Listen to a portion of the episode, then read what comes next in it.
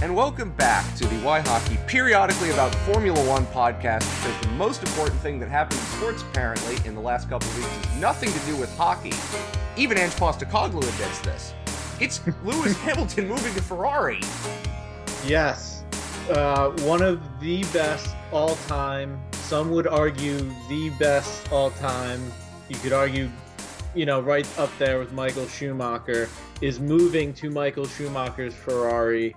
Uh, this is going to move merchandise. This is going to print and sell papers. This is uh, or digital paywall articles, whatever I would hope you so. want to call, Jeez, we whatever use you it. call it.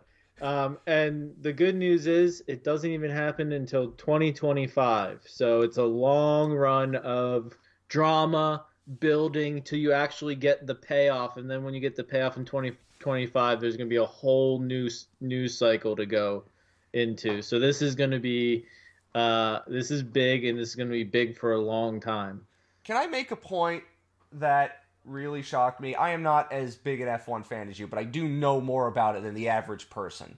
So, in Formula One, if you don't know, you have a driver's championship. It's based on points, like you have in NASCAR, like you have in IndyCar, and all these other, you know, Correct. motorsports. And you have the constructors' championship, which is essentially which make or which team builds the car that gets the most points, podiums, fastest laps, things like yeah, that. Right? yeah. For F for F1, it's the two driver points put together. Yeah, it's essentially that's a good way of putting it because you have two drivers per team. Mm-hmm. Ferrari, you would think, and I think the average person, if they've never heard necessarily of you know Formula One or things of that nature, right? Would you think would be the most prestigious motorsports car brand in the world? You would think it would be Ferrari. Like that would be my guess, and I like cars. And I think most people would think it's Ferrari, particularly in Formula One. Not NASCAR, obviously, but Formula Ferrari and NASCAR would be amazing, but we'll never see it. Right? So, correct. when is the last time, and I knew it was a long time, but I didn't know exactly when. When is the last time Ferrari won the Constructors' Championship in Formula One? Do you know it off the top of your head? 2001, It is sooner than that, but 07, one year off. 06. Oh, wait. Oh wait, oh wait, yeah, because 06 was Alonso. Um, Okay, so if Ferrari is the most prestigious brand in Formula One, they've won the most constructors championships of anybody, and they haven't won a constructors title in nearly two decades. That's Toronto Maple Leafs level of garbage. I mean, that was you, you stole it right from me, but that's okay. It's it's a pretty pretty good, easy, direct one to make. Uh, you could also say It's Dallas um, Cowboys level too. or Yankees. You take your pick. Yeah, I, I was gonna make a joke like, um, you know, their Rolex is is kind of like the biggest name known for luxury watches and stuff. But if you're really into watches, like Rolex is like the entry point, but it's not the end point. It's not the best. It's kind of like you how you would think of motorcycles as Harley Davidsons, and then people who drive bikes will tell you Harley Davidsons are garbage. Yeah, yeah. Ferrari, Ferrari, especially uh, in the 21st century, post Schumacher, is more of a trademark than than a functioning. You sound like Jeremy. Clarkson. I don't know whether I mean that as a good thing or a bad thing at this point, but it's interesting to me. More so, more so than the Maple Leafs. I would want Ferrari to do well. There needs to be some more competition, especially at the top end right now. And I think the you know the right now everything's getting very Americanized, uh, and I would love for Ferrari to get some influence back and take. And you know, go back to some of the classic tracks. Uh, I don't want to go, you know, do another city course of some like, you know, oh, the, the Seattle or Chicago. terrible Las Vegas Grand Prix, which no one liked and everyone thought was a disaster. Yeah, of course. You know, I'm in. Uh, I have a WhatsApp F1 ch- uh, chat. Uh, shout out to the F1 chat. Uh, and we were d- discussing how uh, the Chicago Grand Prix and similar names have been trademarked. Uh, so there get the Philadelphia another- Grand Prix. Can Oh, you yeah. get to the airport on I ninety five within a it's certain great amount that of you time? know Miami has a Grand Prix now and everything. yeah, literally driving around the parking lot of Hard Rock Stadium. I want to see like I want to see courses that are built for an F1 car to go all out and The Nurburgring, pretty boundaries. much, is what you're Yeah. saying. Um, and I do want to say congratulations to Ferrari for making this announcement right as it was revealed that Christian Horner is being investigated for misconduct. Head of Red Bull, who's won a lot recently. Oh, Isn't I wouldn't. I don't know. I'm. Uh, yeah. I. Funny. I. I. I'm gonna wait to see more about that. Uh, but there's a lot of politics that goes on in F1. There's a lot of sabotage. There's a lot of uh, things that are stirred up, dramatized, and are made to believe How, to be how they thing. rejected so. the Andretti team from participating, even though Oh, you yeah. kind of want to get more Americans involved and you have no American drivers. Oops. And again, another another tidbit from the F1 chat. Uh, it would be better for Andretti to buy out Haas. It'd be faster than to get their own team. Anyway, I just wanted to start with that because I knew yeah. that Tommy would like it. Um, Yeah, we have course, we have some it. house. Yes, I know. We have some housekeeping notes for this show. This might be the first ever Why Hockey show. We've done a lot of things on Why Hockey. We've done marathon shows, but this might be the first ever show because of how much we have to get to. That might legitimately end up being cut into two shows, and we don't know whether that's going to happen yet. And we'll have to see how the recording goes. But you'll know by the time you're recording this because it'll say part one in the title. So keep your eyes peeled for that. There has quite literally too much to talk about. But part of that is because I was traveling uh, recently to South Florida, as I said. It was my cousin's bat mitzvah. I met David Dwork in person. Wonderful human being. His kids are wonderful. His wife is lovely. I did not know that his wife is actually from South Jersey and that David Dwork worked at the Cherry Hill Mall. So the South Jersey, South Florida connections, they go on forever. And so David Dwork, he already was a friend of the podcast, but now he's up there in the S tier friend of the podcast, I would say.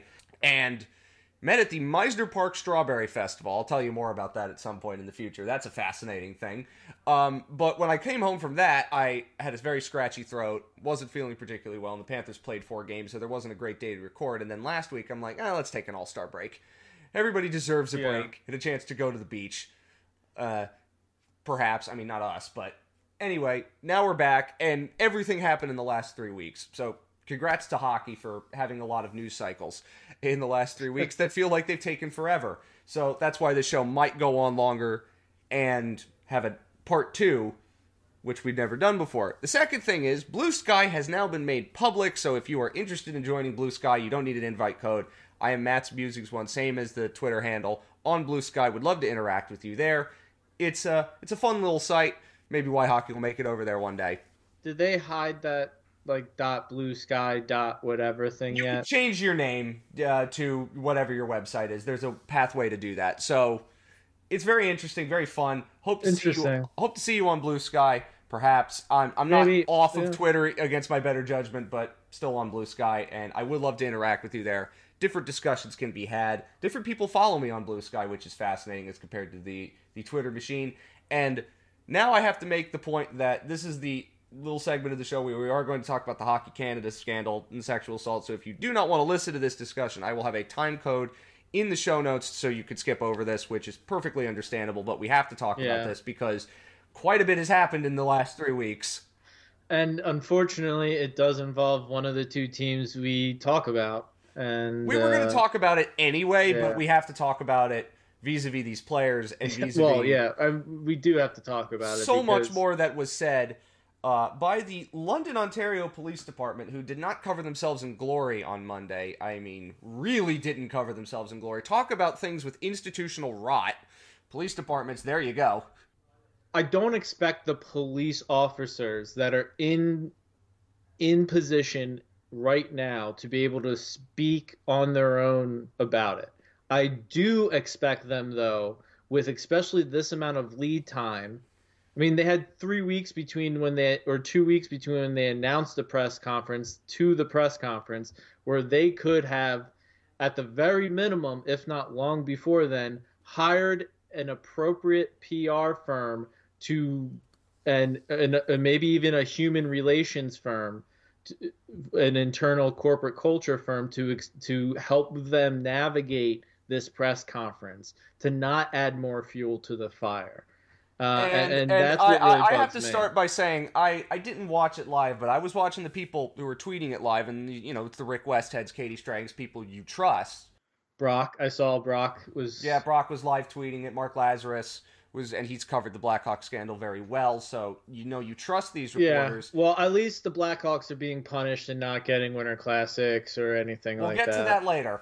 Um, And I have to say, when I saw the tweets come up that that they were that the police chief was blaming video games and TV for violence against women when we're talking about hockey culture, and then the police chief later said, "I don't know anything about hockey culture. This is a sexual assault investigation." Yeah. It's you have one job. You know everybody's watching. All of the news stations in Canada are there, and there is heavy U.S. interest in this too. And you drop the ball. It is it. It doesn't confound me because it's police departments and again institutions with rot. But with this particular situation, you know there are more eyeballs on you than there normally would be, considering what is being investigated, who is involved, and the nature of the scandal and I don't want to compare the nature of scandals, but it's one of the biggest scandals we've ever seen in hockey. And you drop the ball like that in your press conference. I know there's a bunch you can't say for fear of the, you know, investigation. Right. I understand that. There's legal reasons. There's legal reasons for a lot of things that have gone on here, but you can't drop the ball like that in the press conference where you know you're going to get hard questions. And don't, as Brock said, don't go on your soapbox and tell us about how you have reformed and how you're better when if you were reformed and you were better you wouldn't have dropped this in 2019 i understand i mean what could have happened and the cultures of police departments in hockey canada but you don't go on your soapbox and then you don't immediately follow that up by blaming you know video games and violent tv Right. like you, you don't do that because hockey players are not thinking in those terms chief yeah. not, not, not, not going to work like that. I I I mean I, I definitely agree with you. And listen, I will I I never defend police officers. So so hopefully no one reads this into that.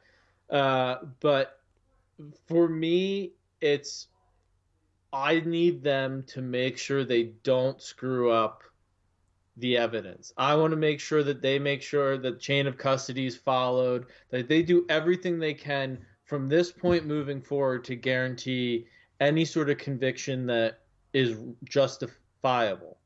And that's what I really want them to do. I want them to, at this point, shut up because it, it's clear that they're not going to say things the right way or say the right things. And they're not going to hire somebody, apparently, to tell them what to say, which is the least you can expect them to do uh, and they can't even do that. So I just want them to shut up and make sure they do not drop the ball even further, because the way this is, I mean, we don't really know too much, but we do know that they feel the crown feels that they have a very good case to move forward and they wouldn't be moving forward if they didn't think that they had something compelling and something that they could likely get some convictions or, you know some justice out of. Uh, and the way that everything's kind of been tight moved slowly and everything from their perspective you might not like it but from their perspective they're doing it to make sure that they don't mess anything up. I wish that they could do things at you know a normal speed without messing things up but apparently that's too much for these guys. Uh, and so um, we'll we'll see. But I've I've just been everybody in this situation, whether it's Cale Makar answering questions, whether it's Hockey Canada, NHL, reporters being asked about why they aren't asking tougher questions, uh, like a Pierre LeBrun uh, or Darren Dreger or somebody like that, uh, which we already know the answer. But they like that is just like everybody is just really taking taking turns showing kind of the worst worst impressions of the situation. So it's it's really disheartening to see and I'm kind of I'm very dismayed by it to be honest with you given this is a real chance to be firm be outspoken and and and really have a watershed moment and turn in the opposite direction as a sport. I think where we are and there there's a hockey perspective to this, but it doesn't actually matter. Like none of these players are going to play until the legal process is over, which could be years because apparently there is a backlog in the Ontario court system from COVID. I don't know. That's beyond my purview. Uh, they're not playing until then. I don't know if they're going to ever play again because this is a scandal that is different um, to even all the others where you know found where players were obviously dealing with something like this and found innocent. We will talk about players in that vein later, I think. But to me, the legal process is the legal process, and the NHL and Hockey Canada have essentially impounded their investigations because they don't want to expose themselves legally. Uh, just in case, like they wanted to let the legal process play out first, and the legal process is playing out, as you said, very slowly. And I can understand that from their perspectives. And I don't think anybody wants to report on this unless you have dead on nailed on sources like Right. Rick Westhead and Robin Doolittle. So you're being very careful with this. And also, I'm going to be honest here. Unless you're Rick Westhead or Katie Strang, pretty much, like a lot of these reporters do not have experience reporting on sexual assault. And, you know, better to be safe than sorry if you don't know what you're doing. Um, there is a great piece written by uh, Jessica Luther out there on essentially how to report on sexual assault that everyone should read. I've read it a little bit, you know, before we talk about this. Um, there are points I want to make related to this that aren't exactly about it, but are close to it, if, if you follow. The first of which is Gary Bettman talking about it at the All Star game. He knew he was going to have to talk about it. We knew what the questions were going to be. The way he, you know, got testy with Robin Doolittle was not the way to act. I don't think it was sexism. I think it was legitimately Gary Bettman acts that way at press conferences if he keeps getting a line of questioning he doesn't like because these press conferences are not set up for him to get hard questions. Even though in this case he knew he was going to get hard questions. And credit to Robin Doolittle for doing that consistently. That's what you have to do. Yeah, he's a corporate he's a corporate lawyer. He Yeah. he he knows what he's doing and I think yeah, anybody who would have asked that question uh or, or you know, a series of questions like that would would would face similar ire. Uh yes. and it wouldn't matter who it was. It just happened to be Robin Doolittle who broke Yeah, the story that these players were being charged. Yeah, unfortunately, that's been a hallmark of his tenure, and there's a lot of positive things you can say about Bettman, but I think there's more negative things, and I would definitely like to see a change I from the want to talk about dinosaurs. this point about Gary Bettman. This is my second of three major points. The first was about the stupidity talking Right. about violent video games, but the point I wanted to make about Gary Bettman is when he was asked, "Does the NHL have a culture problem?" He's saying the NHL doesn't have a culture problem. And the way Gary Bettman views his job, he is the commissioner of the National Hockey League, and he views it within those bounds. Like the NHL is my purview. Beyond that, I only think about other areas of hockey when they interact with my kingdom, for lack of a better term. I don't think too much about international hockey until it interacts with the NHL.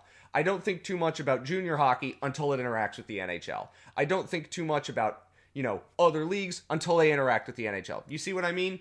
yeah, But I think Gary Bettman, in this particular moment in time, should have considered what he actually is. Which is when you're the commissioner of the National Hockey League, you are in many ways the most preeminent person on top of the entire sport of hockey. It's not Luc Tardif, the double IHF chair. It's not any other leader of the league. It's not any of the NHL owners. Like, you are the face of hockey in many ways. So when he says the NHL doesn't have a culture problem, what he's signaling to everyone else in the sport, the junior leagues, the you know the provincial authorities, and um, uh, you know in Canada, some of the state level you know groups like hockey in Massachusetts, hockey in Minnesota, you know what I mean, or the beer leagues even. He's saying, "Oh, we don't have a culture problem." So when he if he said in this moment I don't think we're perfect. We have to be better. This moment shows that we need to be better. I think we've made progress, but we as a sport need to be better. We don't want anything like this, you know, to happen on our watch. It would have signaled to other areas of the sport, other stakeholders in the sport, ah, we have to be better now because the NHL is, you know, signaling improvement. If whether the NHL knows how to actually improve in those areas is a debate for another day. But do you see what I mean?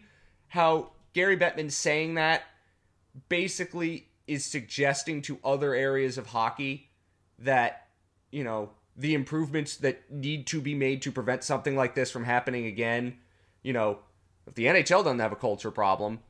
So if hockey has a culture Yeah. problem, which everybody agrees, and I'll get to that in a second, and the NHL is saying, "Oh, we don't have a problem. It's not our business."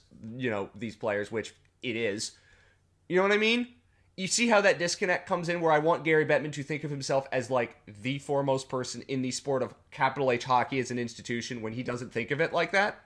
Gary Bettman views himself as an effigy doll for the owners and for the NHL's profits and for his bottom line, money in his own pocket.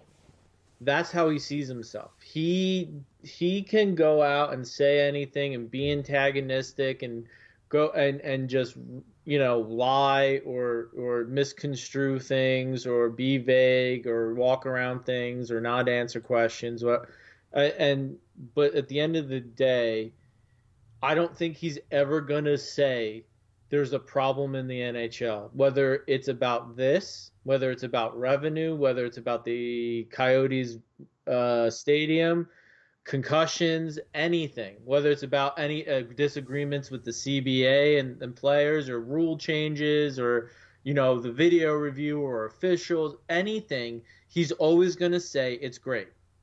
It's great. He might think it's a problem behind closed doors and, and say that with, with Colin Campbell and the owners and GMs and, you know, the board of governors and that kind of stuff. Like, hey, we have a problem. We need to do something.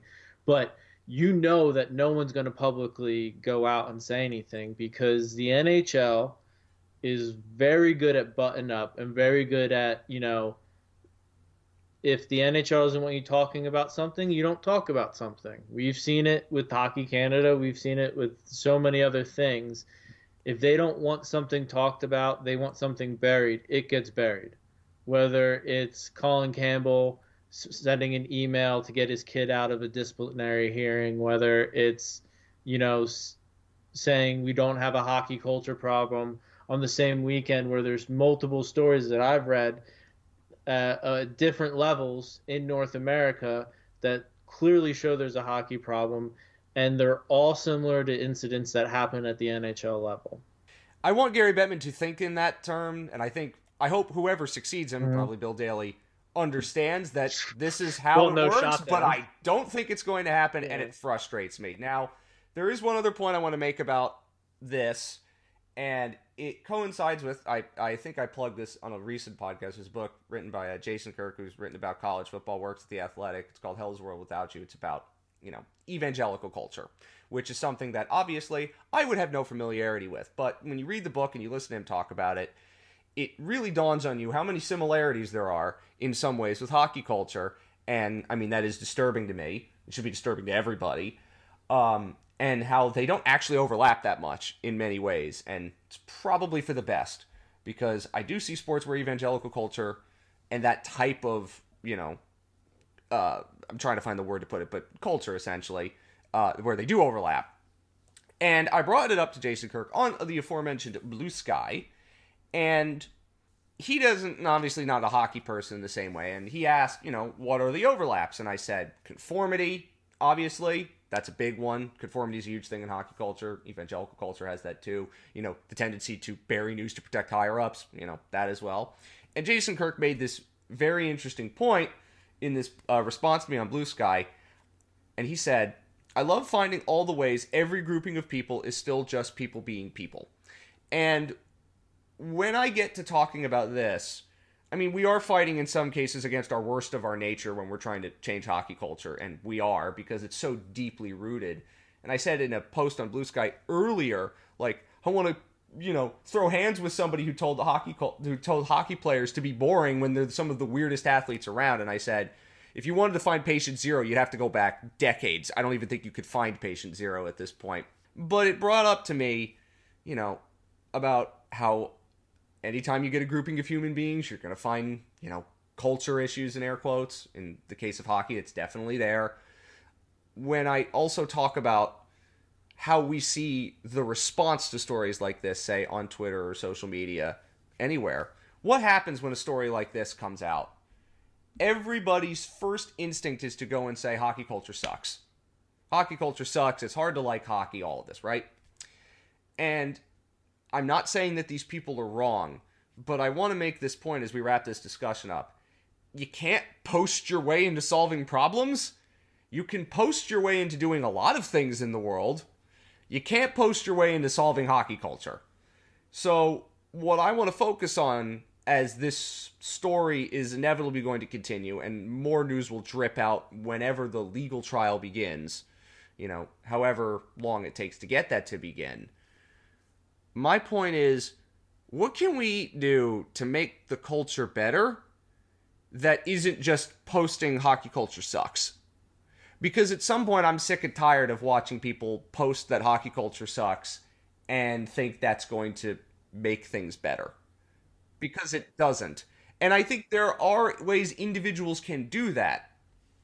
You can you can do that in your local community. If you're a fan and you see something, say see something, say something. Ha. But I mean, like you know, there's plenty of times where there's this story from this past week of the University of Michigan uh, women's coach who was in a beer league and she got hit. It's a non-hit league, and she got body checked.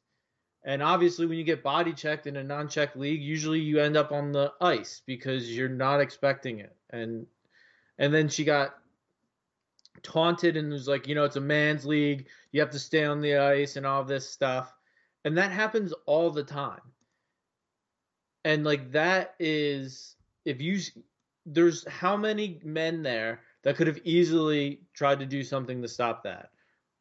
You know, if your teammates are saying shit that they shouldn't say or perpetuating things that they shouldn't, that's how you can do anything. We unfortunately can't do much at the NHL le- level outside of our dollars.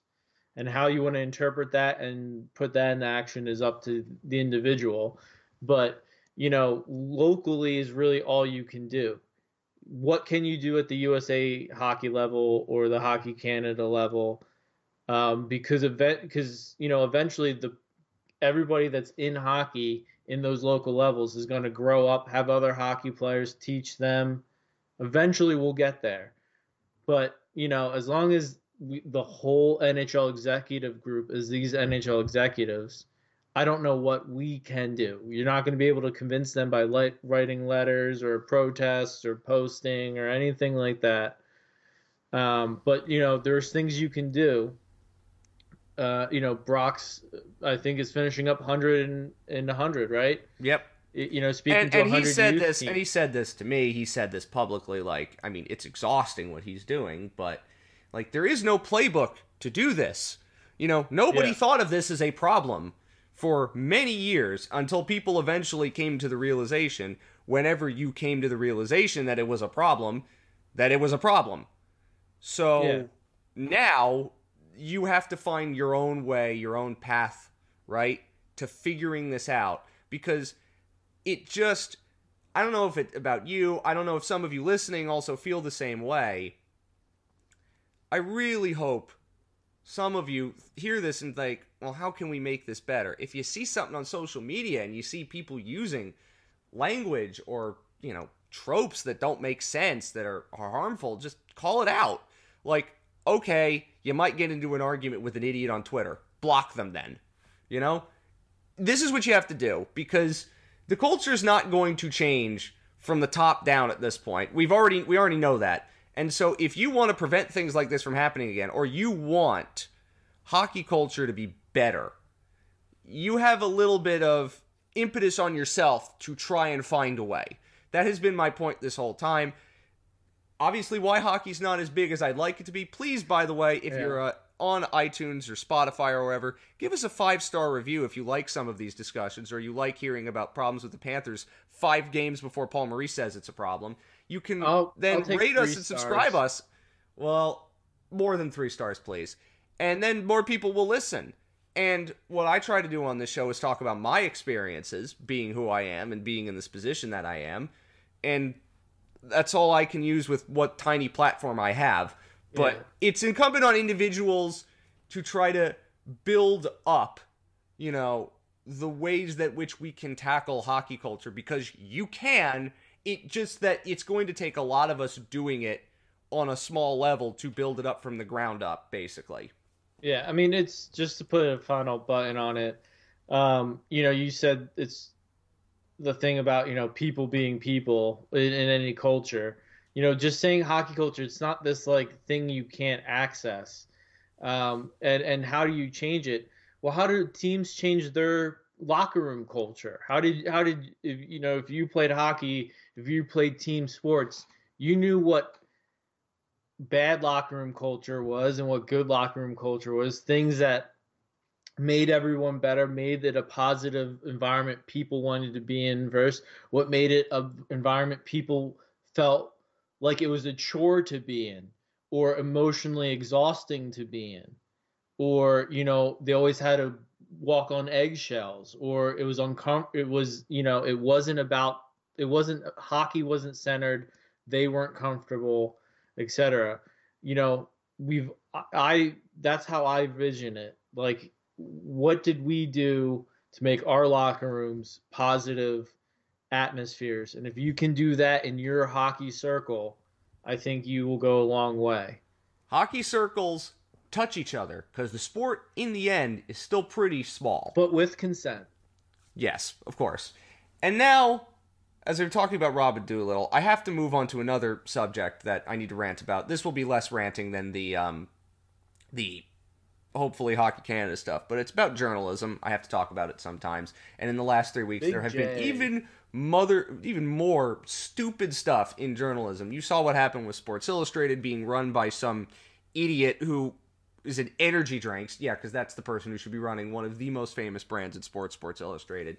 The Messenger running the worst business model that everyone could have told you was stupid and blowing up after a year and denying people health insurance and coverage and all of this and more layoffs. And I just wanted to make this point, and this will interface with the start of our Panthers discussion, which is coming shortly. it will, I promise. Private equity is awful. They are leeches private equity should not be in journalism. Private equity should not be in the medical field. It shouldn't be in nursing homes. It shouldn't be in a lot of these things because all you're thinking about is efficiency, and efficiency is uh, a code word for cutting things down to the bone so the people at the top can make more money and use it on their third yacht, which you don't need a third yacht, guys.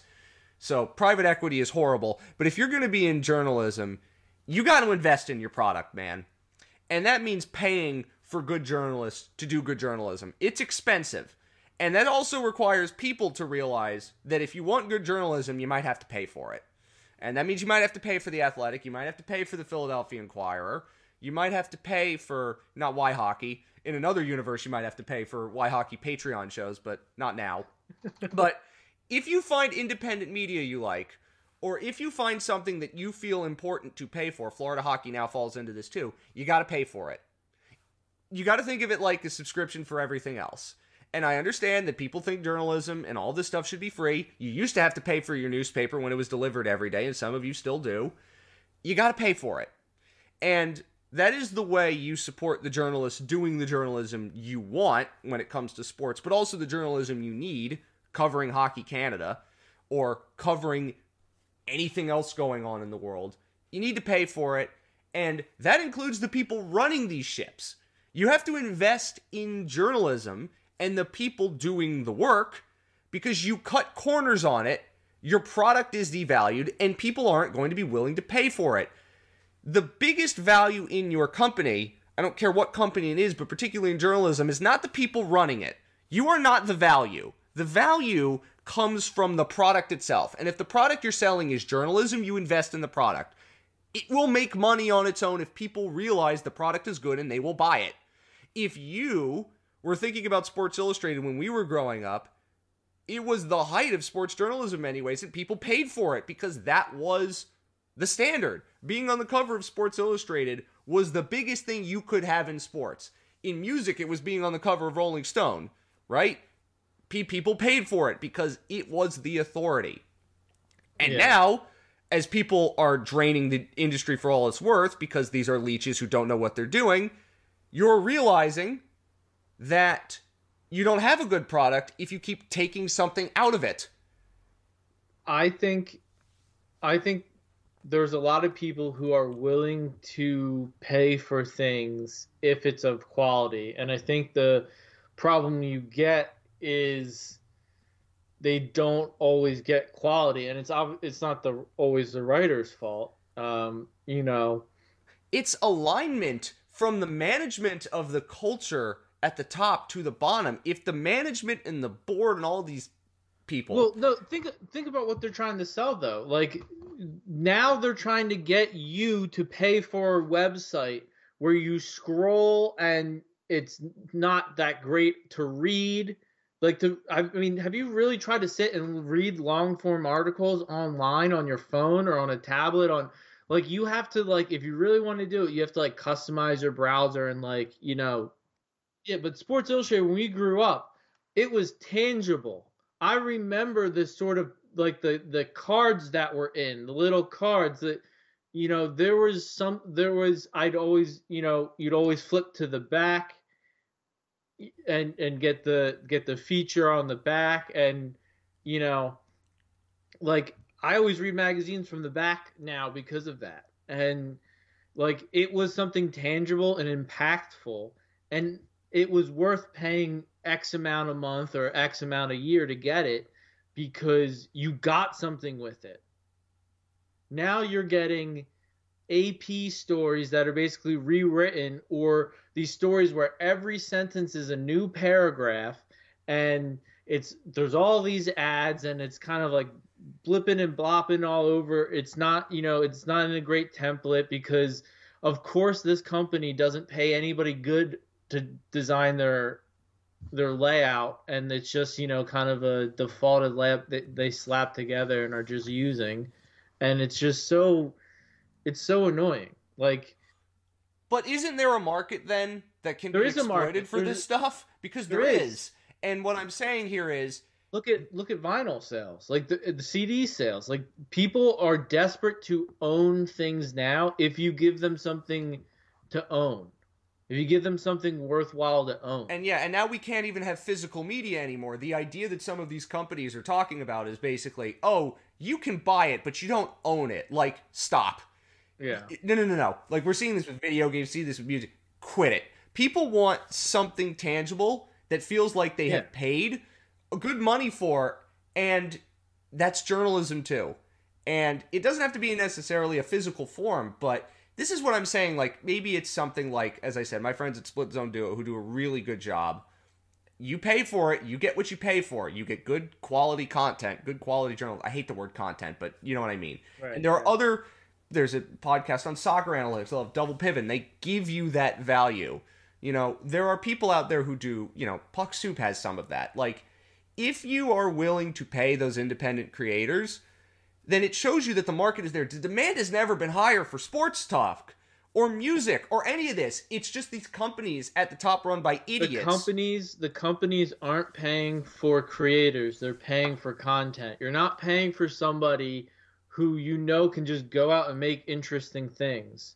You're paying because you want X amount of articles to get X amount of clicks or X amount of eyeballs or X amount of ad views per week or per day. And, and is that article. business model working for you there, guys? No, clearly no, it isn't.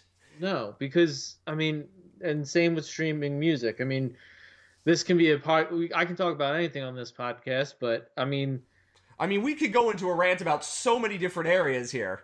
If the world's going to be digital, we have to figure out a way to pay people appropriately for their work in the digital sphere.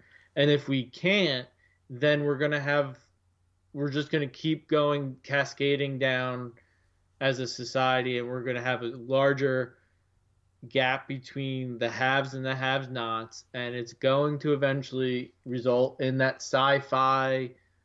Anyway i want to make this one point before we transition to talking about actual hockey. 40 minutes into the show by the way i told you this was going to be a long one and i wasn't lying. But timestamps help and... the timestamps uh, that's why i put them in every show this is to say, if you see, it was my New Year's resolution, which nobody follows those, but it was my New Year's resolution. if you f- see work you like that you feel is valuable, then you have to shout it out. You have to support it, social media, wherever you find it. because this gives people the confidence to make quality stuff. Because right now, what you get is AI written garbage that nobody likes, everybody knows is garbage, and you devalue your content. And you devalue your brand, and people don't want Yeah. to pay for it. I'm sorry, at some point, capitalism doesn't work if your product stinks. And at this point, all of your products stink, people running journalism, uh, uh, outside of very few places. So Yeah.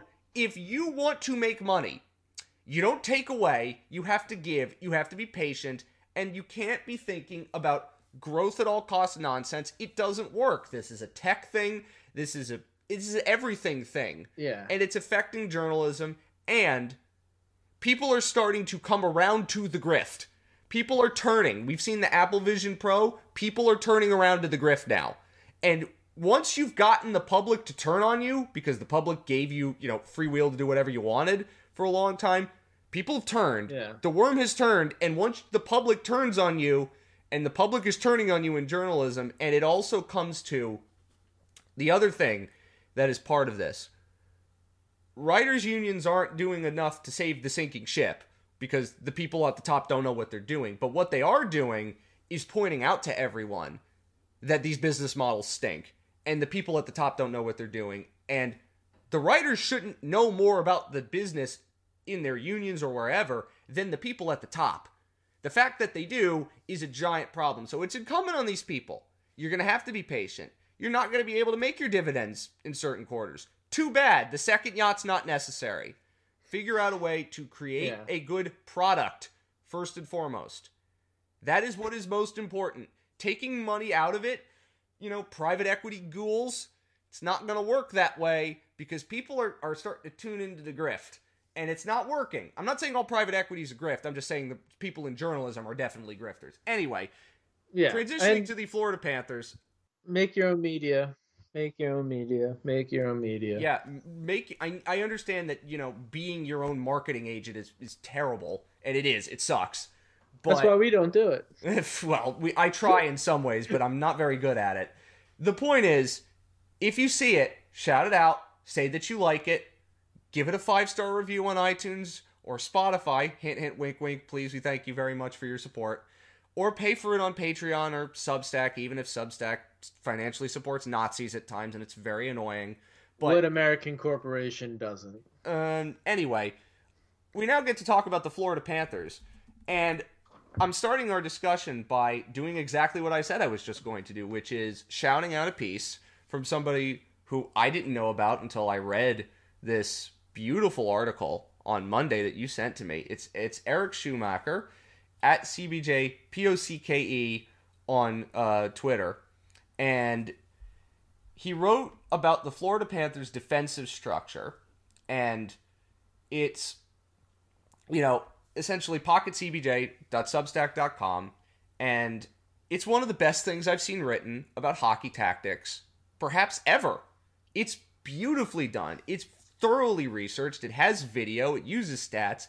It's exactly the kind of stuff that we want to see more of. It's the kind of stuff that I wish I could write, and I'm not good enough to, evidently. Which, all right, fine. People out there are better than me. Don't care who it is.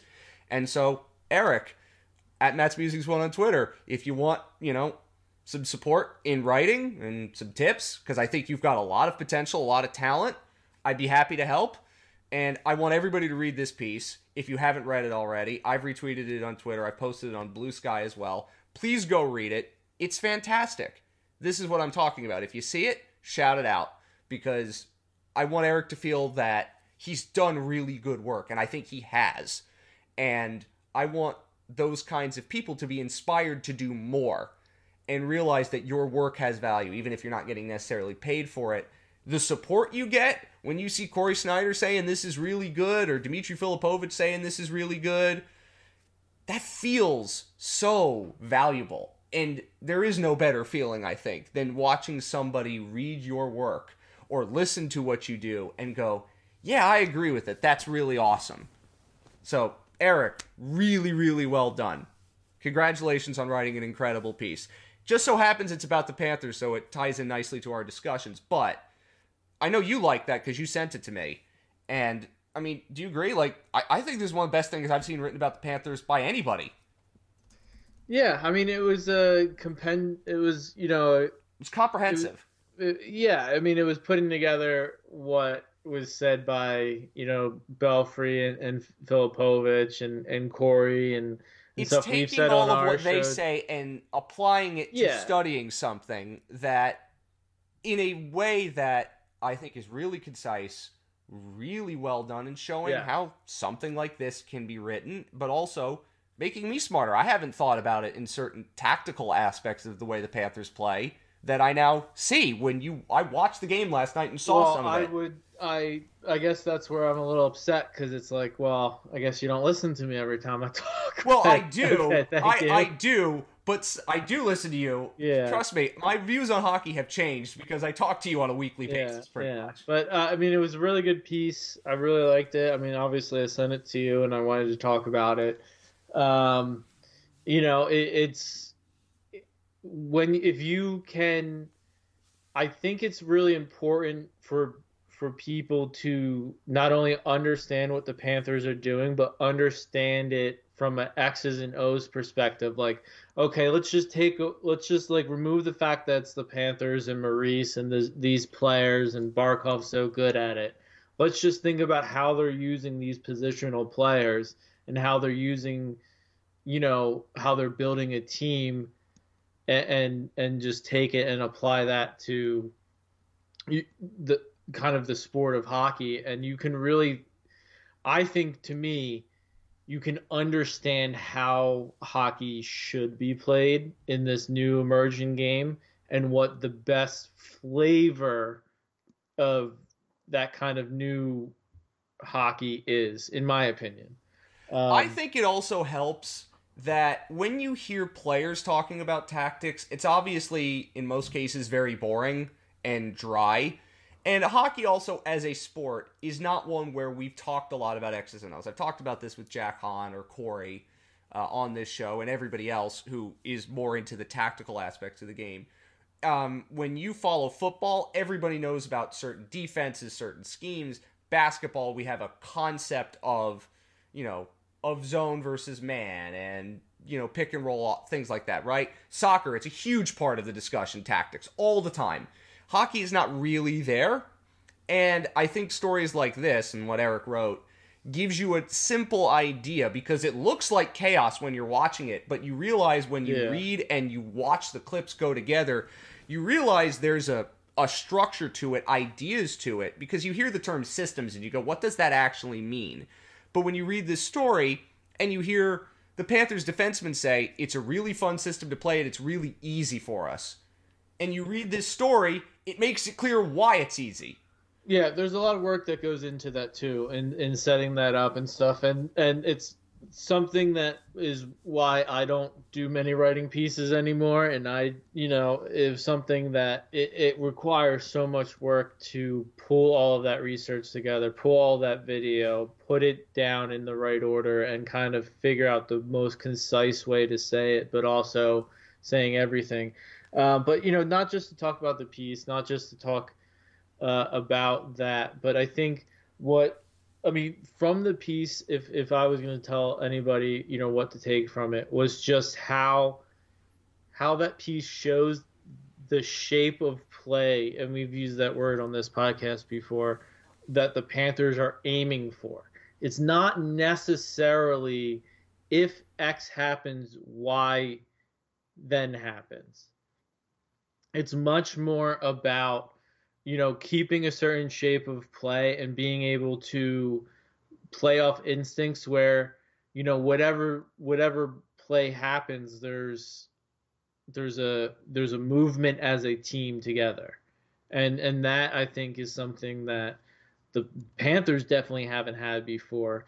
But I think we've kind of lost some in the years of run and gun hockey uh, with the Panthers and the NHL in general, where I think now you're starting to see some teams have success um, with with with different sort of augmenting styles around that mobility that allows you to have a fast up and down game.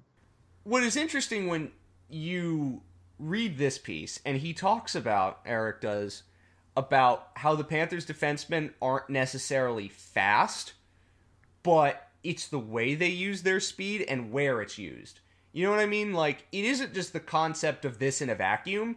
It's the concept, I think, of when you're building a structure and when you're putting a team together, how do you want to play is is part of it, but then how do you utilize the talent you have? And we've talked a lot about how Paul Maurice last year did a really good job of maximizing things certain players were good at and minimizing their weaknesses. What you get from reading this, particularly about the Panthers defense, which is another reason why we're a big fan of this, is because they're talking about Panthers defensemen, and we do that all the time here. It's basically saying this is how they use those talents and how they minimize when they're struggling, right? And I think that you watch a game, the Flyers game, the reason why this podcast is being recorded when it is, is because it happened after the Why Hockey Classico, so to speak. We always like to do at least one of those a year.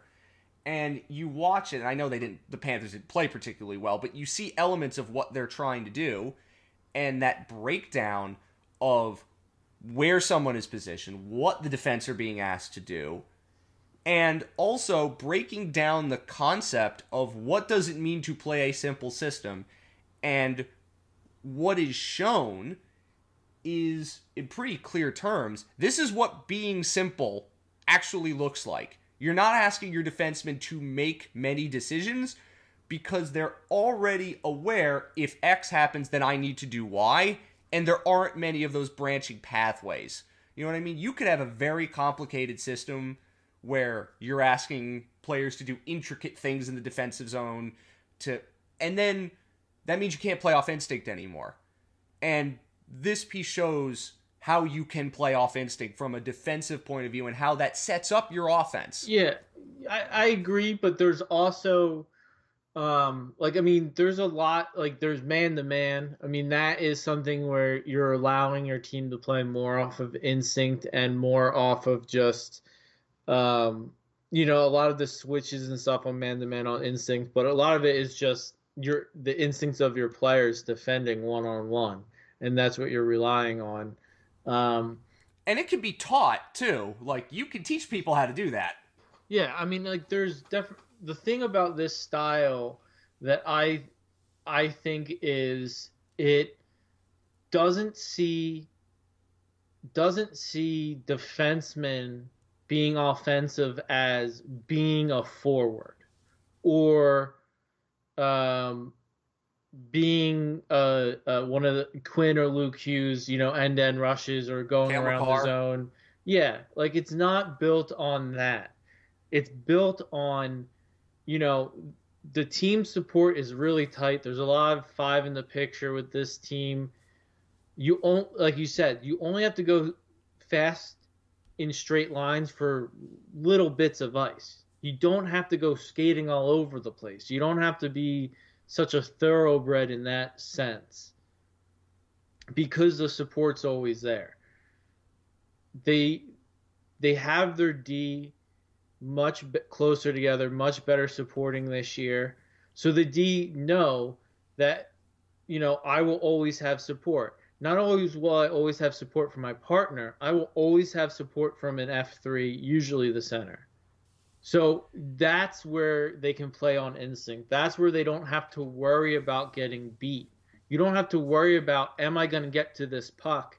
Because you know that if I don't get to this puck, I trust the, my teammates to pick up the slack behind me. I know they're going to be there. I know the system's designed – that as long as I pressure forward as with all I got and try to make them make a mistake, we can keep the puck in the zone. We can keep pressure on them, or we can get it back and regroup. And, like, and one of the breakdowns is... here that I really liked was again, and it was also the best part about this was showing that these were from recent games. It's not from stuff in the past. You know, like these were from the Kings and Predators game, so they just happened. And the breakdowns show you, oh, if you lose the puck, then all the defensemen are being asked to do is you're not asked to sprint all the way back. You're just asked to move within a certain area, up and down the wall, hold the blue line, things like that, right? Yeah. And it gives you a chance to keep the puck in the offensive zone and cycle and reload and do this over and over again. Yeah. And this is what we're talking about, where the defenseman can have a fun system because it allows them to be active in the play, but it doesn't you know, it doesn't I don't want to say belittle them. It doesn't treat them as lesser than the forwards. It treats them as part of one machine.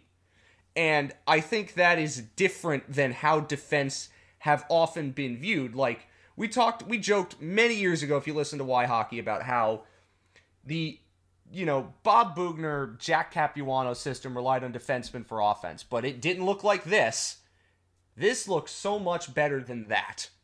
They're not relying on their defense for offense. They're relying on their defense to prolong possession. They're relying on their defense to apply pressure. They're relying on their defense to get pucks back quick.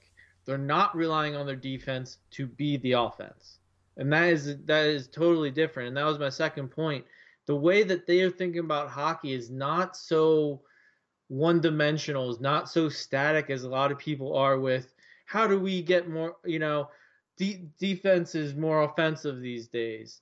Um, the Panthers, like, are my second point was the Panthers see centers as defensemen too.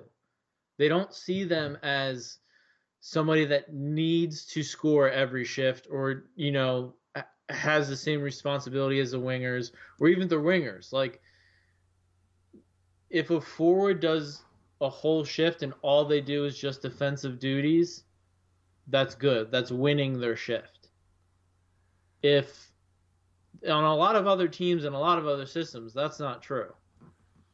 You know, like it's incumbent on the, the centers to score. It's incumbent on the centers to cheat for offense. It's incumbent on the t- centers. You know, the centers aren't always the F3 because the centers get greedy and they, they stay up in the play. In, in Florida, the centers are usually F3 because they're the ones tasked with coming back. They wouldn't be the centers if they w- weren't the ones that the coach wanted to be back in that situation. And uh, when we joked about Aleksander Barkov would, you know, likes to backcheck. he like, this is what we're talking about. Like, I mean, against the Flyers, the, the, a couple, how many times did they try to get it out of the blue line around him, and he they couldn't. Like he and he was just covering for a defenseman, just being better than most defensemen covering for a defenseman. I mean, you when saw a, Sam Reinhart defense... drop back into that position too at times. Yeah. Like you always see a forward if the defenseman has activated up the wall and is further in the play. There's always a forward back there. Yeah. It's usually the center, but it's sometimes it isn't. Here's why it's better. Because when you try to have your defenseman be the offense and be forwards, you're never going to win because defensemen will never be better. The top offensive defenseman will never be better at offense than the top forwards. If they were, they would be forwards. But you 100% can have a center that's better than some than a lot of defensemen. You 100% can, and and you can have him be just as good. You know, Bennett is can be just as good defensively as third pair defenseman. Barkov can be better than any defenseman or just as good as any defenseman in the league defensively. You know, Lundell is probably better than most defensemen in a, in a lot of aspects, and they're and they're comfortable. They pref- they they like it. They see the challenge in it, and that is something a lot of centers don't have anymore centers are a lot more uh, higher in the zone. They they have a lot of different responsibilities than they used to. Not so in Maurice's system, and and I think to me, if I would always rather have much more rely on forwards to play defense than relying on defensemen to play offense. And I, I think th- just I think just the, flipping the, the that major takeaway, a... and I think that's if you want your signpost for the show, and the signpost for this piece we're talking about, you'd rather have forwards play defense than defensemen, you know, play forward basically. That, I, I, was I was gonna say Tate McRae is better than Taylor Swift. Oh, oh, okay, uh, um, okay, alrighty about that, but you know what I mean. But like when you see that and you watch the Panthers play, like there is a like you even if you can't explain it, there is method like it looks like there's method to their madness. It looks like they have constructed something that is well thought out that comes from management and coaching staff working together saying this is what we need. This is what yeah. we need to find in the way that we play or the way that I think we can play. And look it evaded me last year until eventually I caught on to what it was, but they weren't doing it very well until the playoffs. Then they started doing it well. But this kind of system why this why the Panthers are where they are. It, yes, they have a lot of elite players, and that helps. I I I think they they had parts of the system and they and they just really in the playoffs last year they they nailed the spirit of the system more so than actually doing it. This year, I mean, in the defensive zone, it the defensive support is not like anything you've seen with the Panthers in the last 20 years. Um, the consistency that a Panther defenseman can go back, get a puck, and not look and know where his partner is and hit him with a pass quickly is like I I think you could probably do all 20 first 26 years of the Florida Panthers existence of those types of plays in just this year of the Panthers because it, it's like they just know where they're supposed to be. They're dependable. They get to their spots on time. And to me, it's because of Barkov. Barkov's the captain, Barkov's the leader. He aligns with the coach's philosophy, and everything else is built around that. You have Matthew Tkachuk, who wants to be part of that, believes Barkov should be the leader in that respect, and he's going to do the other stuff. And after that, it's just cascading good decisions and guys who buy in and work hard. We'll get to all the we'll get to the little bits of problems. I mean, the the same things we've been talking about all year. Um, and they're the good problems to have, I guess. If you have to have any problems, they're the slight ones. But you know, they're putting together a winning mentality because there's accountability. And maybe it's not accountability on hitting the net or scoring in some of the ways that we would want, but there's accountability that um, a lot of players will lose their job if you do not have 100% defensive effort. If you do not 100% attack the puck, if you can't get out of your head and and be aware in, inside of a game and live in the moment, um, if you can't, you know, like there are some things that the standards of what it takes to just be an everyday player, I think, on the Panthers has risen, and it fits this system so well that you get good system results. Again, it's not perfect. There's a couple players who it's like they kind of fit the system, but they're not getting results, and you can upgrade them. But you but like when we talked about how Oliver Ekman Larsson's had a, a, really good year, you know, and how Niko Mikkola has been better than you. You weren't the biggest fan of that signing. I no, was more. Uh, no, I, I, I was a fan of the signing. I you thought they would do better. I wasn't a fan of the appro- the approach that they did. I I'm obviously I've let softened my stance, but I always am of the opinion, and I still am, they need a more dynamic defenseman. And at my my thought was, there's no way Paul Maurice is going to be able to make all left-handed defensemen work when he couldn't put one pairing on the ice in his last like 800 games coached that were the same handedness. So like that's what I had a trouble with. I like I I, I still don't think Mikkola is somebody who's the first pairing answer to Ekblad, which a lot of people th- said or were hoping he'd be. There's still room to grow. We'll see what he is through the contract. I, I like him. I, I still have concerns. I think he's the he's that good second, third pair left side defenseman that they can use defensively. Uh, and but they still need a another Forsling on the left hand side and another Forsling on the right hand side. Um, I mean, I mean, we we haven't talked about how like insane Gustav Forsling season has been enough. I yeah. know, I know that last night because we're watching he's, the Flyers. He's broadcast. finally getting Norris love. He actually is. If you see like the Athletic or Evolving Wild or some, he's usually like five or six or something.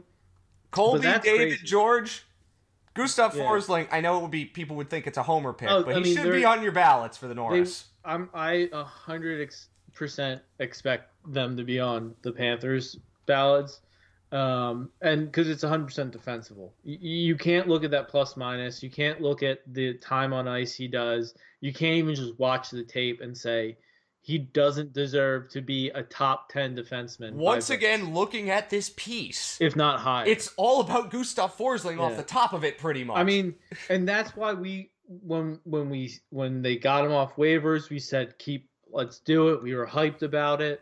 I mean, I didn't think it he was going to look like this, but He's not the most talented defenseman. He's not the most skilled. He just plays the right way and he goes all out.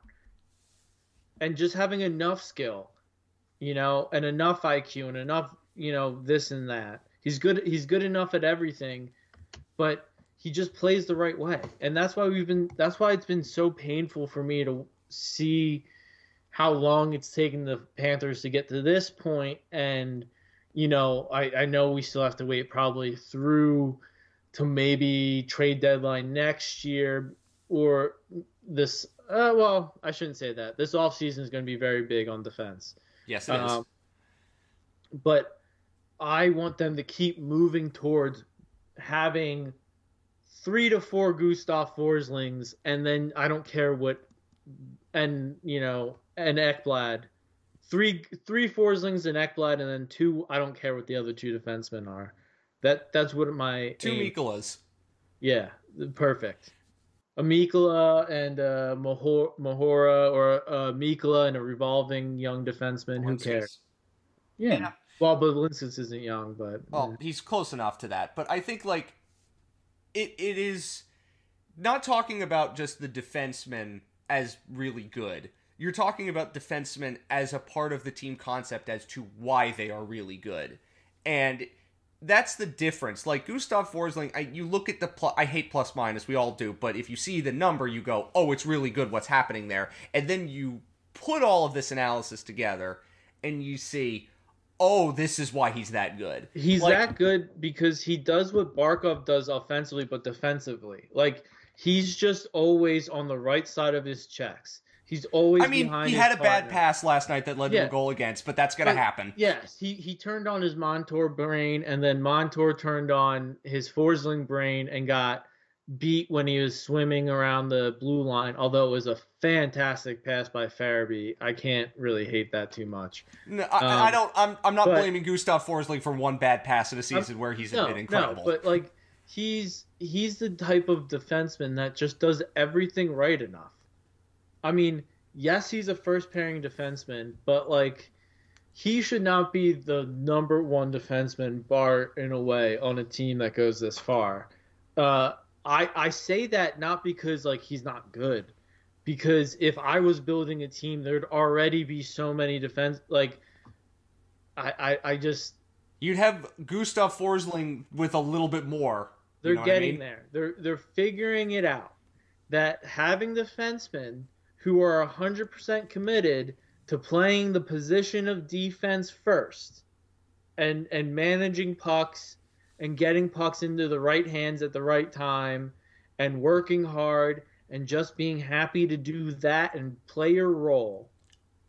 Oh man, like this team would this team could win cups, multiple cups if they get a couple more of that because that's think that's what they're doing with their forwards.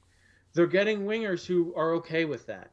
They're getting centers who are okay with that. They're turning the centers that they have, like Bennett, in guy into a guy who he's going to be okay if he's not scoring, if he's doing the defensive stuff and did- he's getting did- the praise. Again, as I said last night, we were watching the Flyers broadcast of it, and did you hear Jim Jackson's like he hasn't scored in 16 games, but he's got Barkov and he's got 19 assists, and Brian Yeah. Boucher kind of chuckles at that. It's like you, Oh, you don't yeah. think about it that way, but then you hear it and you go, "Oh right," and Barkov would probably go, "I don't care." Yeah, You know? well, I mean, uh, how many how many goals do center defensive midfielders get? Very few, yes. And- and how many how goals he's did Mousa. Dembele have? He didn't Yeah, have I mean- many. I mean, he's Modric for Croatia. Like, I mean, his job is, well, I guess it's more Modric for Real Madrid, but you know, Yes. his job is not necessarily finish plays, especially with the way Reinhart's going. And Verhaeghe. The reason Reinhart's going so much is because Barkov's feeding him so much. Barkov can't feed him so much if Barkov's shooting so much. The goals are going, it doesn't matter. The issue is not Barkov, Reinhart, Tkachuk, or Verhaeghe. The issue is everybody else behind them lesser extent Bennett because uh, I think his is just a games played issue. His his pace is solid enough. But if you look at you know Rodrigues, uh, you know if it's just like the top four goal scorers for the Panthers, man. Like, so you made a comment to me before we started recording because once again, oh yes, I'm not here to toot my own horn, our own horn. But why hockey oftentimes brings up a problem about five games before Paul Maurice brings up a problem as a problem. Remember shoot remember uh, finishing uh, back in December? Eventually Paul Maurice brought it up. And now the Panthers fan base is starting to do the same thing we did a while ago, which is basically say, hey, there's one thing missing in this forward group. It's a middle six scoring winger, somebody who can finish. And now we're starting to see more of that. And yeah. I think last night, because the Panthers looked so out on their feet after the first 15 minutes, everyone started to think of, you know, hey, let's do name some guys, but players who kind of scored in middle six roles for the Panthers in the past. And it just brings back bad memories. I got to be honest with you, I've been I've been seeing this since before All-Star break. I've been seeing this for a while. Like let's bring back Mike Hoffman. Oh man, wouldn't the Panthers uh, not to be, uh, I, I know this one was more in jest uh, and fit, but like, oh, Brett Connolly would be great on. I thought that right was going to be a decent signing. Um, I really did. Uh, okay, um, you were right on that one because you, you, hated it. I mean, like there, it ever like there are is always going to be NHLers who can't do anything but shoot, and every once in a while they're going to have a year where they shoot really well, and you don't want to sign them after that year. And the Panthers did. Did you know that Mike Hoffman has the longest point streak in Panthers history? Because I didn't realize that until they kept flashing I mean, up the Sam Reinhart graphic. Listen, if Mike Hoffman is not a player to retread. No, of course not. Unless you're still. playing for the draft lottery. Uh, I mean, he like he was good enough while he was here. He's gone. It's done. It's dusted. Get a different guy who can shoot. And again, the easiest uh, and and I and this is this is this is um almost contradict this is almost blasphemous it's so contradictory but the easiest skill set for a professional NHLer to have is a shot even though the hardest thing to do is score just having a shot Did you just describe enough. Owen Tippett Well, I mean, but I mean, like that's why there's always so many guys there because there's like, and there's guys who can like on the power play in their spot or when they're going or whatever they can score, but it's so hard to score consistently. It's so hard to get guys who are just good finishers, have good habits, and can do that. I mean, yeah, Tippett's another guy that they people have been saying. Can you imagine if we had Tippett now and everything? If we had if we brought back Tippett now, I think he would decline. If if we had Tippett all the way through, he wouldn't have grown. Uh, he, he's a much better fit for Philly. Tortorella does similar things, but it's different. It's a different style. It's much looser. Yeah, but like it's not. Tippett's not going to fit in Maurice's system where defense is a priority. You know, he's not, and his IQ is not. I mean, he his defensive skill, his puck management, and his IQ and his penalty taking is Nick Cousins level.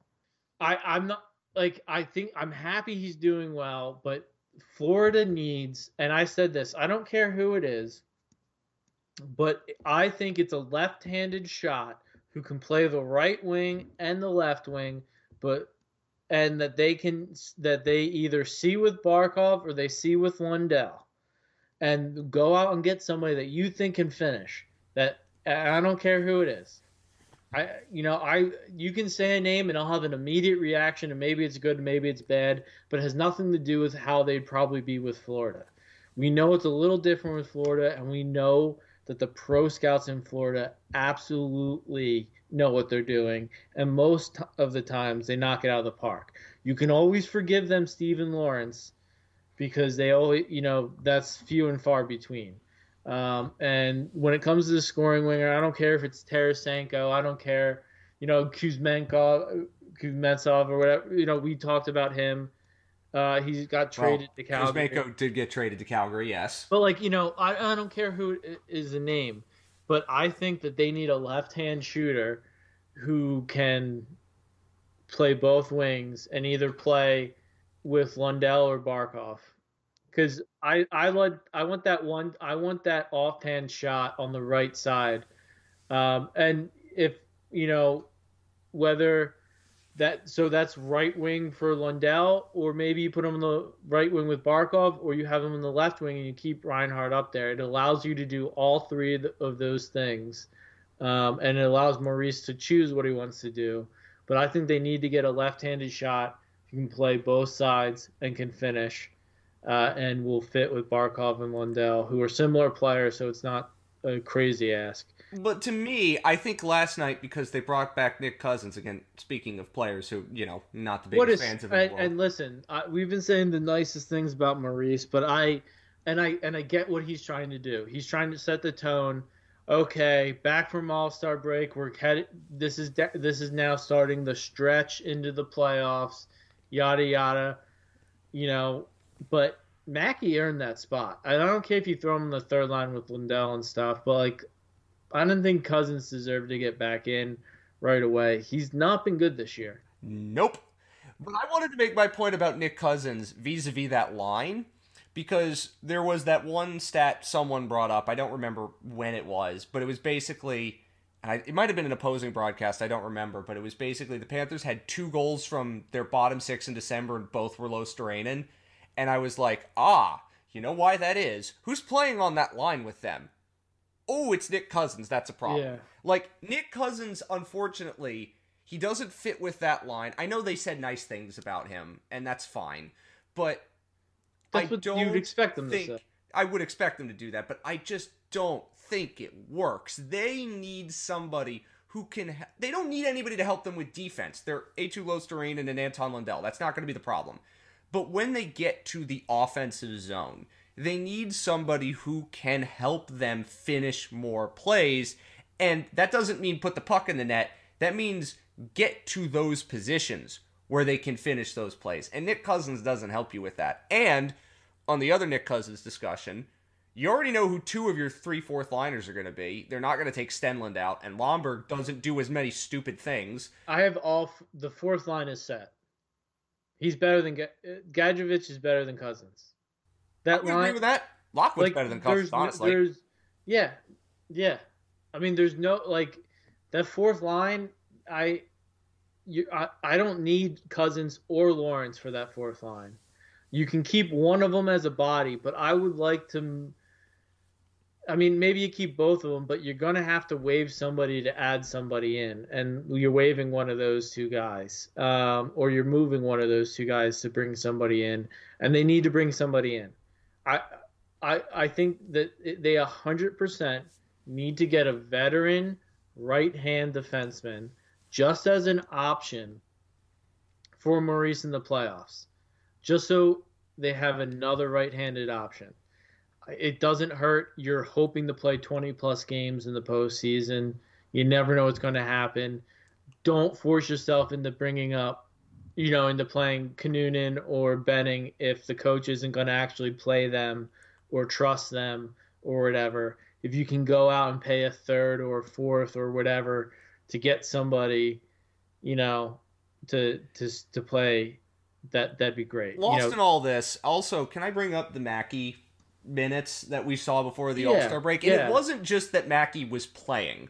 Like that that was nice. And it wasn't also just that he got Barkov minutes. Now, everybody looks good with Alexander Barkov, but it's hard to play with him, as Sam Reinhart has kind of explained. But Paul Maurice made a comment after the Islander game, and Colby asked this question. Good on you, Colby. This this is what we like to see. What did you see in putting Mackie back with Lundell and Los Luostarinen? And Paul Maurice said, I asked Bill when I brought him up, I want to see him play with Lundell and Luostarinen. And I thought to myself, once again, why hockey is on the forefront of Panthers analysis, in this case kind of by accident, but they brought up a player with the express purpose of putting him on a certain line and seeing what was going to happen. That's Yeah. what you should have been doing the I whole know. time. I I know, but like, so I don't want to clap my hands too much for them and everything. And you know, I listen. I think Mackie is your tenth top nine forward in the same way that Lockwood is your fourth fourth liner. That's a good way of putting it. Actually, I think that's a really good way. And you need it. to find you need to replace Cousins and to have somebody that Samoskevich has to beat out. And in the meantime, give Samoskevich the minutes because it's not like Cousins is earning them. If I mean, if you were going to put uh, Stenlund up on the third line and put Lachlan on the fourth line or something like that, um, okay, okay. But if you're taking Samoskevich out for Cousins, I don't see it other than that's just based on last year's playoffs, which has not been replicated since. Uh, so I don't know. I but I, I trust them. I trust them overall, and I think they they eventually they get that winger at the deadline. I don't know. You know, maybe it's not as good as they are hoping for, but I do think they go out and make a trade. Uh, they make one trade for for a forward, and if they can make a second trade, it'll be for a defenseman. Uh, it kind of feels like a die. Like I'm not saying because Vegas last year did Ivan Barbashev. I'm not saying it's going to be Ivan Barbashev, but it kind of feel maybe not the same player. But Dude, like Barbashev that's... would be pretty good. I mean, I'm I'm thinking you might get somebody you don't really know. Yeah, like you know, you know, like I I think that. But what I'm saying is that's the kind of pool they're swimming in. They're not swimming at the top of the pool, you know, because they don't need I, that. Why not? Why not? They do need that. I mean, you're looking at Rodrigues is underperforming as a first line winger, and you need, your third line is underperforming across the board. With one, with Cousins being you know a dead a black hole, so you need to push Rodrigues down into Cousins' hole, or you need to put somebody into Cousins' hole. So I I think that they 100% are swimming for Tarasenko or better, or trying to find something that they can move up there on the left wing with Barkov and move Rodrigues down, or you know, worst case scenario, it's a luxury on the third line, and they can move, uh, you know, move them up if there's an well, injury. because if they, because we saw when where they needed to, they they put Reinhart back with Lundell and Luostarinen, and what a shock that line looked really good when they put it back well, together. I mean, whenever there's an issue, whenever Maurice feels like he really needs to score a goal, the first forward who sits is Evan Rodrigues.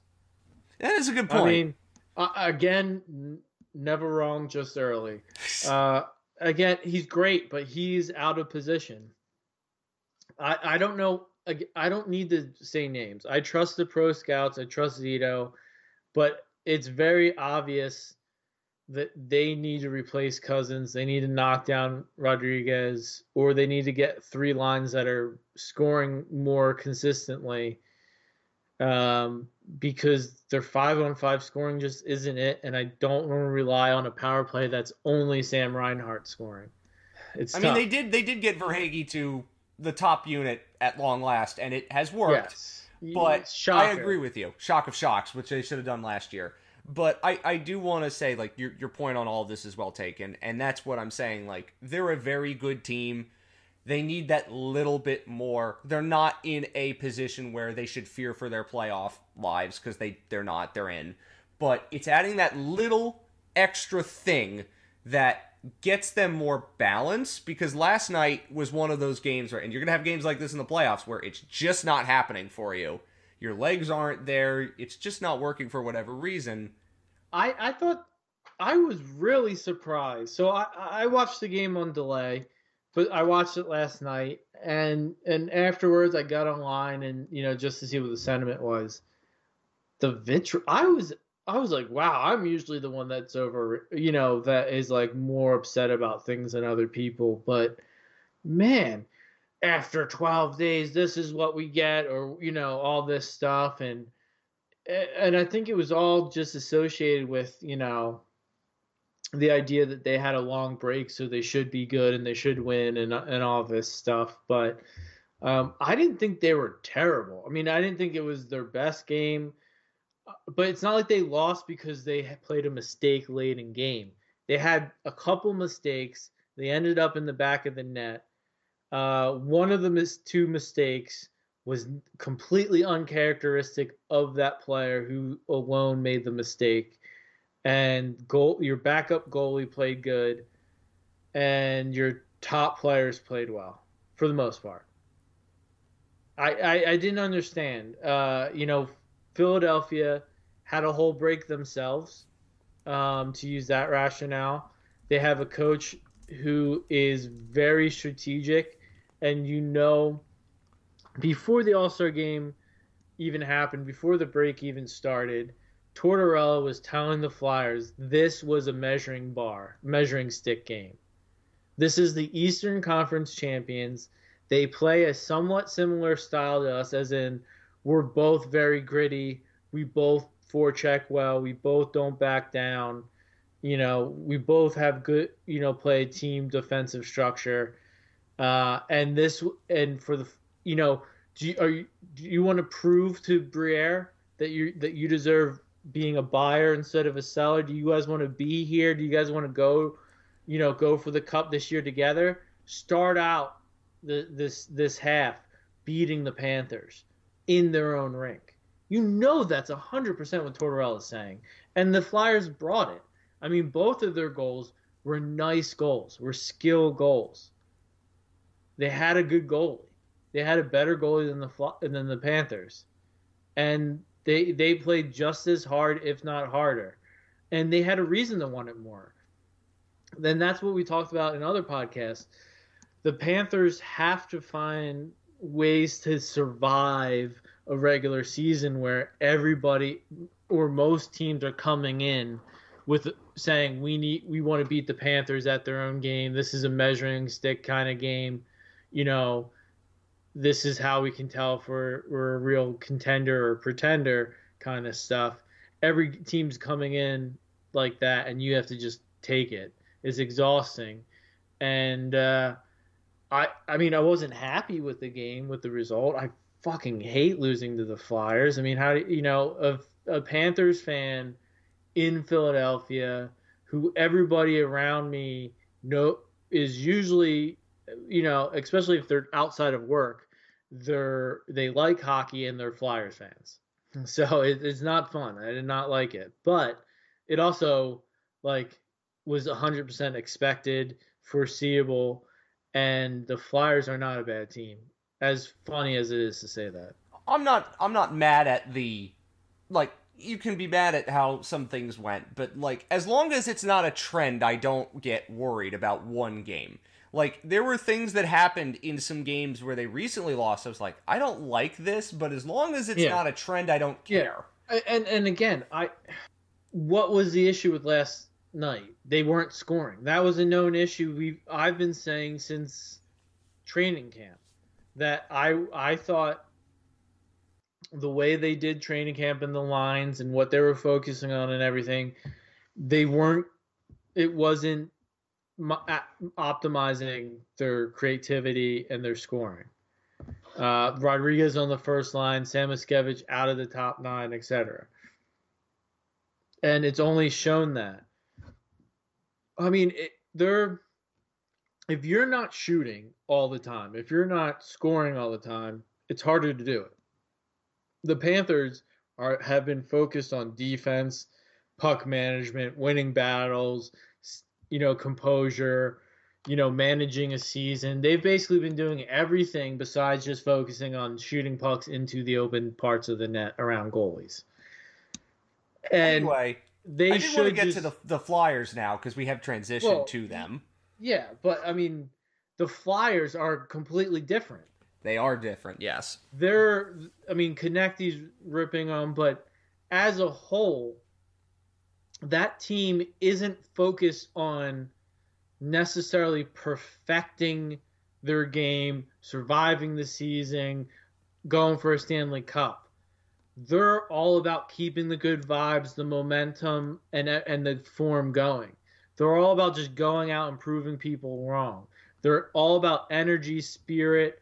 You know, Tortorella has X's and O's, but you know that he likes Ryan Poehling not because Ryan Poehling's always executing the X's and O's, but because Poehling's always playing to the spirit of the X's and O's that Tortorella is laying down. I mean, how many times we had the Flyers broadcast because we're local. Uh, we were forced to. How many times did they show Nick Seeler blocking shots? Uh, just throwing himself out there. Sometimes just completely abandoning play and being taking himself out of play for after the block shot. But you know that like that's what Tortorella wants. And oh my gosh, it was the first of all, the game last night against the Flyers. The what what time was the flight for the refs? That's what I want to know. I think the refs only called penalties at the end of a period when they had to, and then the the the boarding, which they also had to call. Um, but they, I mean, they were letting icings go, offsides go, trippings on scoring chances in front of the net uh, on both sides. Missed a high Uh, stick late in the game. But there was this one. There is a one. Yeah, they did. There is a one point where uh, Seeler trips a Panther in front of the net who had the puck and was trying to like shoot, and like then two seconds later blocks his shot, and then after the play, you see the ref go up to Seeler who's on the bench in pain, asking if Seeler's okay, and it's like, come on. but that that just is a, like that is a great example of the Flyers hockey right now. It's things are going their way because they're playing the right way and they're fun to watch. Even the refs care more about them than calling penalties. like, like Funny that. you know, and like I, I'm, I don't really care. The refs didn't lose the game for the Panthers or whatever. They were, it was, it was just one of the games, and this is why the NHL officiating needs to be figured out, because every once in a while there's just a game where the refs could not be bothered to blow the whistle for any circumstance. That They game was ki- fast. Also, it was in at a quick two hours and fifteen minutes. They they don't kick people out of the face-offs as much as usual. Icings aren't called, offsides aren't called. Whistle, you know, they're they're, they're trying to encourage goalies to play. Are you saying that this was officiated like an All Star game? I'm saying that there.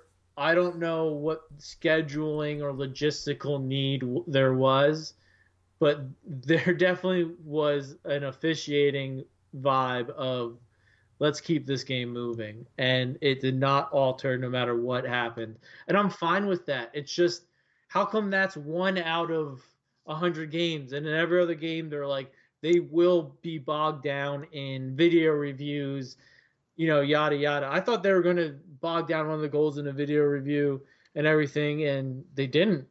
Um, it it just that's how hockey should be, in my opinion, if it can be consistent. When it's not consistent and I get games like that, it's frustrating. But that's not a big thing. On the I thought- Flyers overall, For me, Flyers overall, I was impressed. That was an impressive game. Not not so much in anything they did, but they were able to. I mean, Couturier was beating uh, Reinhart on a bunch of faceoffs. Uh, the team was getting shots on Couturier's strong side so that Barkov couldn't take the faceoffs because he was losing them to Barkov.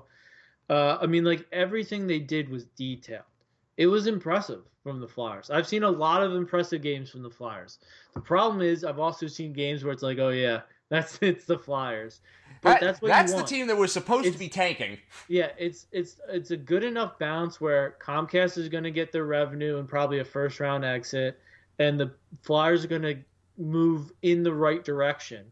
And if they can somehow figure out a way to move around and and mitigate the loss of a top 15 pick or top 16 pick um, by making the playoffs like they did last year they overachieved and they didn't have a top three or four pick, but they still got Michkov. I don't know if that's going to happen again, but they do that, then they're cooking. You know, they got you know R.I.P. Carl Weathers, but baby, they got a stew going. Very know? good way to bring that up. Well done. Can I say that the Flyers' positioning is interesting to me, and and here's why. Yeah, Because, I mean, if you look at Dom Luszczyszyn's model, if you look at Money Puck, the Flyers are in a playoff spot as it stands, but the models don't think they're going to make it. Whether that matters or not, I'm just pointing it out.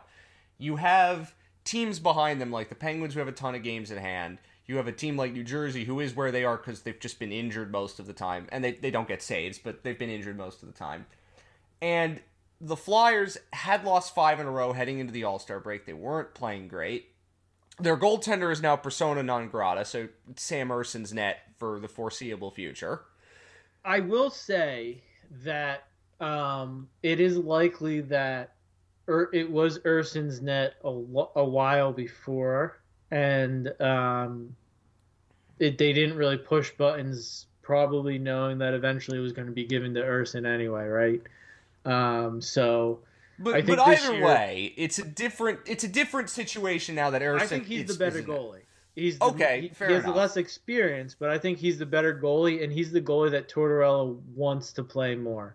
And when you, if you look at this year's schedule, the games that Tortorella, Tortorella cares about winning, Ersson was the one playing before all this happened. Yeah, yeah. But my point is, you've got that. We have seen more rumors now about the Flyers as sellers, as opposed yes. to what I had expected we we talked about this with Cutter Gauthier. Like, how do you balance the the needs of the needs, the ability to maintain your discipline in terms of your rebuild, while also realizing you've got a team that's better than you thought, and it's not bad if they end up going on a run to the playoffs, even if Carolina or the Rangers smokes them. You know what I mean? And we've seen the Konecny rumors start to pop up again. We've seen the Scott Laughton rumors pop up again. What You've... would you What would you trade for Konecny on the Panthers? What What would you trade? Because I mean, it would be a it would be back. I mean, I don't even like I don't even know how if they could pull it off, but whatever. But but you know what I mean? Like the things are happening again, and it happened during the All Star break. Does that win change things? I don't know, but the fact that they're in this odd position, and it shouldn't be that odd, like they're in a playoff spot at the All Star break, but it's odd because of who's behind them, where they had expected to be, and also, I think the fact that the Flyers have in every single time you've heard Briere or Keith Jones or any of the reporters who have connections in the organization talk, their message has all been about okay we're gonna this is our plan. We're not gonna deviate from our plan for our rebuild etc etc etc right? This is what i find interesting because they could sell and if they wanted to they could create quite a bit of chaos if they wanted to really change the complexion of the deadline if they wanted to sell and sometimes you see that but do they want to i don't know whether that five game losing streak or external things happening, what was going to be their plan. And they still have a month to go. The trade deadline's in a month. But I don't still have a I don't have a feel for what this means for the Flyers oh, cuz like they could do little, you know, we said trade away some guys but also buy someone, do it at the same time. And I still I'm still struggling to get a feel for it. You know, and I don't know if Daniel Briere has a good feel for it either, which it's not a bad thing. Your team's better than you thought. You still have a month to go before you have to make that final decision. I mean, you you still have to you still have to consider like the you know Morgan Frost. He did play, but it's clear that anytime Torts needs somebody to put in the doghouse, it's him. You know. Yeah, I mean, I don't think they. I don't know if they trade Morgan Frost because I also don't think that there's a you're going to get anything back to help the rebuild with that more than just Morgan Frost hanging around a little more and trading him later or keeping him. I do think they make trades. I, the the one thing that's telling to me is they're getting Tortorella out in the public. Uh, some of his quotes about not falling in love with players, about understanding where they are, understanding that even if they're playing well, they have a long way to go um, by his standards and by the club standards. Um, and I think with that sort of language, you know that they're going to be coming out of the trade deadline with a first round draft pick. It's good organizational messaging, and it is consistent. That's yeah, important. and and and I I mean to me, there's probably only one player I would bet is maybe they'll keep is Konecny but if someone if someone like you know gives them three firsts and a you know they're going to be moving them, I think. But I think you know Walker's the one that it was the freebie, the one that gets a lot of interest and can guarantee your first round draft pick. He's gone. I don't think he necessarily changes whether they make the playoffs or not alone. So at the well, now least, that you have Drysdale, who you didn't expect to have, yeah, but Drysdale's they're different, but it's he's, bodies he's on not the blue better line. than Walker this year. Well, true, but still. He'll get played more. He'll get hyped up more, and people will, will think he's better, but he's he won't be I wasn't focusing too much on him last He, night. he's, I mean, he's what you're hoping he's what Matheson should have kind of been, maybe, or you know, I don't like.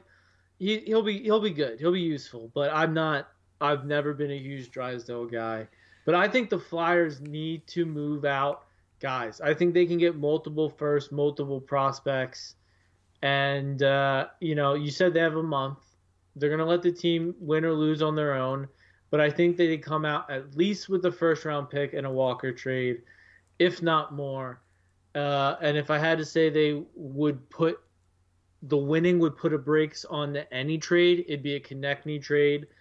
But um, anybody else on the cho- chopping block, I think, is still going to get moved.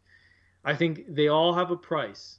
I think there's probably a list internally of if we get this price, we move and maybe if we make a couple moves, we don't, you know, we only make three out of these five moves. You know, the first three that we make, we make. You know, just meet the price and let's let's move. You know, but I I think that's how it's going to be because it seems like they're taking emotion out of it, taking uh, almost the thinking out of it, and just you know, we we know what's we know what's best for the team, and if it's going to meet the criteria we're going to do it. Uh, the one thing I want to say is they they have to have learned their lesson from last year, and if they don't, I'm going to retract a lot of what I said.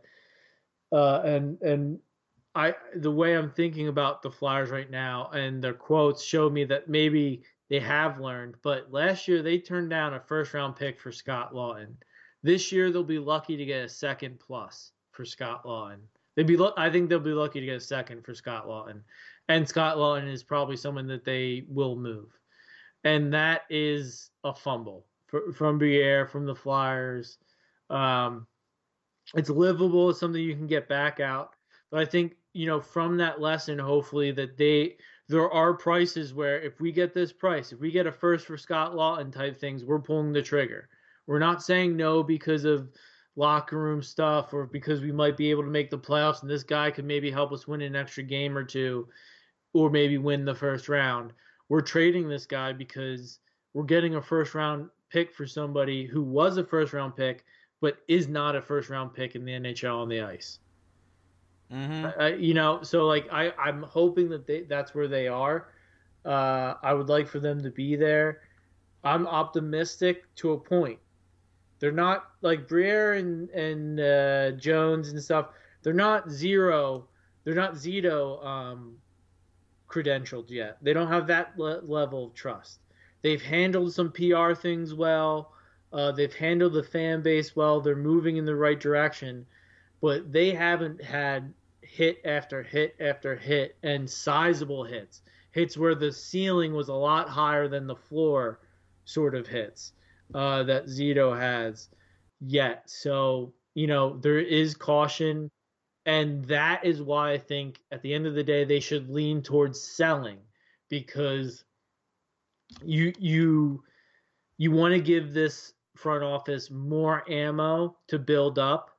I don't want them to have less ammo around Michkov's years and not having extra picks to, to, to move the rebuild faster or having more prospects to because you've gutted the team more than you thought you would over the years to grow with Michkov and stuff. I want them to be ready.